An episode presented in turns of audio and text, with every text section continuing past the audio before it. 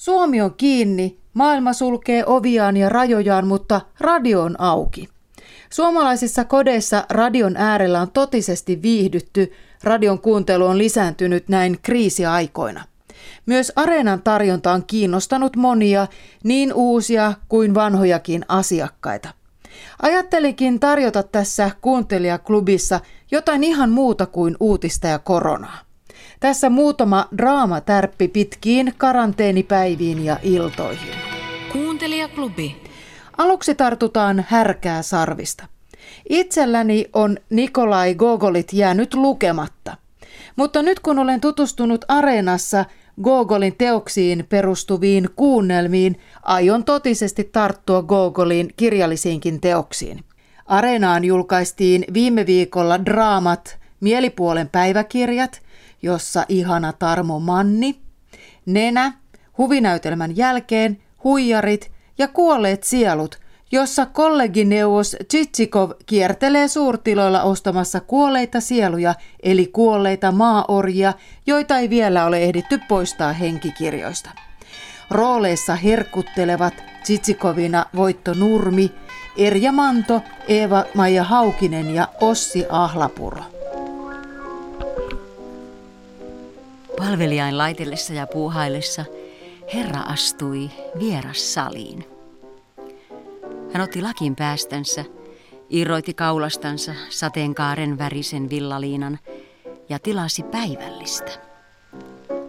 Sillä aikaa, kun hänelle tuotiin tavallisia ravintolan ruokia, nimittäin lientä ynnä piirakkaa, jota vartavasten säilytetään viikkokausia, aivoja herneiden kera, paistettua makkaraa kaalin kera, metsäkanan paisti, suolakurkku ja jäänikuinen makea piirakka, hän kyseli tarjoilijalta kaikenlaista. Kuka tässä on ollut isäntä ennen ja kuka nyt? Paljonko koti tuottaa tuloja? Ja onko isäntä suuri lurjus? Mihin tarjoilija tapansa mukaan vastasi? Suuri roista se on hyvä herra. Kuten muualla sivistysmaissa, niin sivistyneessä Venäjänkin maassa on nykyään paljon kunnon ihmisiä, jotka ravintolassa syödessään eivät saata olla puhelematta tarjoilijan kanssa. Välistä tehden hauskaa pilaakin hänestä. Tämä matkustaja ei kysellyt pelkkää Joni Joutavaa. Hän tiedusteli erittäin tarkasti, kuka on kuvernööri, prokuraattori, huomattava tilanomistaja, kuinka monta sielua talonpoikia kullakin on, onko läänissä ollut sairautta, kuolemaan johtanutta lavantautia, kovaa vilutautia, rokkoa ynnä muuta sellaista. Kaikkea tätä hän tiedusteli niin tarkasti, ettei se tuntunut pelkältä uteliaisuudelta. Hänen käytöksessään oli jotakin arvokasta – ja nenäänsä hän niisti sangen äänekkäästi. Ties miten hän siinä toimi, mutta hänen nenänsä pauhasi kuin torvi. Mitä suvaitsette? Levättyään huoneessaan päivällisen jälkeen matkustaja kirjoitti paperilipulle arvonsa sekä ristimä ja sukunimensä ilmoitettavaksi poliisikamarille, niin kuin asiaan kuuluu.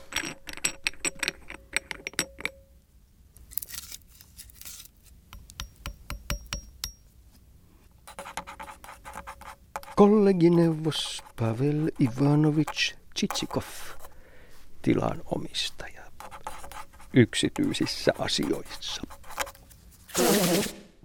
Tämä loistava kuunnelmasarja Kuolleet sielut on vuodelta 2000. Dekkarin ystäville ehdottelen tässä kuunneltavaksi Dashiell Hemetin kovaksi keitetystä rikosromaanista sovitettua jännäriä Veristä satoa. Tarjolla on lähes neljä tunnin mittaista jaksoa, joten siinä vähän pidemmäksikin aikaa jännitystä. Tapahtumat sijoittuvat kaivoskaupunki Pörsonvilleen, jossa vallan kahvassa roikkuu, tosin gangstereiden avulla, kaupungin mahtavin mies, vanha herra Ilaihu Wilson. Mutta kun hänen poikansa murhataan, langat alkavat riistäytyä isä Wilsonin eli Aare Karenin käsistä. San Franciscolainen etsivä Eli tässä voitto Nurmi löytää itsensä keskeltä väkivallan ja laittomuuksien näyttämöä. Poikaani kohteli ammuttu kuusi laukausta 32 kaliberin pistoolilla kapealta kujalta kadun toiselta puolen. Onko se Lutka jo vankilassa? Miniännekö? Ei minun tietääkseni. No mitä pirua te odottelette? Todisteita. Todisteita? Mitä te tarvitsette? Onhan teillä... Älkää olko pöhkö. Miksi hän olisi murhannut teidän poikanne? Koska hän on ranskalainen lutka! Koska hän Hän on on... mustasukkainen. Se nainen tappoi hänet. Ehkä. Ehkäilkäisikö sinä jumalauta, ehkäilkö? Hän sen teki. Ehkä.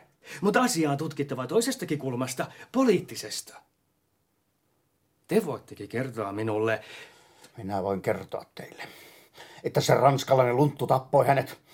Ja minä voin kertoa teille, että kaikki teidän muut kaistapeiset kuvitelmanne ovat silkkaa haihattelua. mutta niitä on pakko tutkia. Ja te tunnette Pörsevillin poliittiset salaisuudet paremmin kuin kukaan muu, jonka minä voisin löytää. Hän oli teidän poikanne. Vähin mitä voitte tehdä Vähin on... mitä minä voin tehdä. On käskeä teidät painumaan helvetin muista kyytiä takaisin Friskoon. Senkin taulapäinen... Minä olen hotelli Great Westernissa. Älkää vaivatko minua, paitsi jos teitä halutaan puhua vaihteeksi vähän järkeä. Tämä veristä satoa dekkari on vuodelta 1993. Ja sitten jotain vielä lapsille. Kuulostaako tutulta? Huomio lasten radiohuomio. Nyt saatte kuulla ensimmäisen jakson pienestä lotasta. Sen on kirjoittanut Astrid Lindgren ja ohjannut Raiku Kemppi. Siis nyt alkaa se pikkuinen Lotta. Ikkuna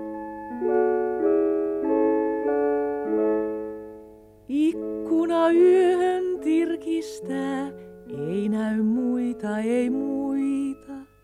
Katselen kissaa ja kynttilää, kuuntelen metsän puita. Katselen kissaa ja kynttilää, kuuntelen metsän puita. Janne ja Minna ja Lotta ja isä ja äiti asuivat keltaisessa talossa Ärripurrintien varrella. Joka aamu sieltä lähtivät Janne ja Minna kouluun ja isäkin toimistoon. Vain äiti ja Lotta jäivät kotiin. Onneksi sentään on tämä Lotta, sanoi äiti muiden lähtiessä. Etten ihan yksin jää. Niin, onneksi sentään on tämä Lotta, saattoi Lotta siihen sanoa. Miten sinä muuten tulisit toimeen? Mutta nyt hän ei sanonutkaan niin. Ei tänä aamuna, kun harmitti. Hän ei sanonut yhtään mitään. Istui vaan suu törröllään ja murjutti. Kun tuli pukeutumisen aika, toi äiti valkoisen villapuseron, jonka isoäiti oli kutonut Lotalle. Ei sitä, sanoi Lotta. Se kutittaa ja pistelee. Tokkopa sentään, sanoi äiti. Sehän on aivan sileä ja pehmoinen. Koetappas. Pistää se ja kutittaa, sanoi Lotta eikä koskenutkaan villapuseroon. Anna justiin hame. Hänellä oli vaalean sininen musliini hame, joka oli hänen paras pukunsa. Justiin hameeksi Lotta sitä sanoi. Ja sen hän nyt välttämättä tahtoi. Torstaina ihan tavallisena torstaipäivänä. Sunnuntaina saat musliinimekon, sanoi äiti.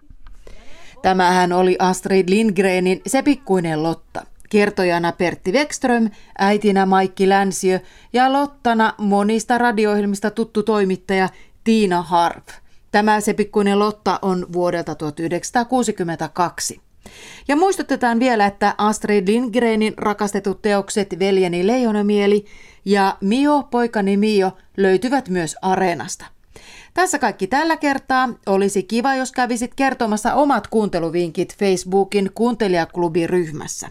Nyt kuuntelijaklubista kuulemiin. Kuuntelijaklubi.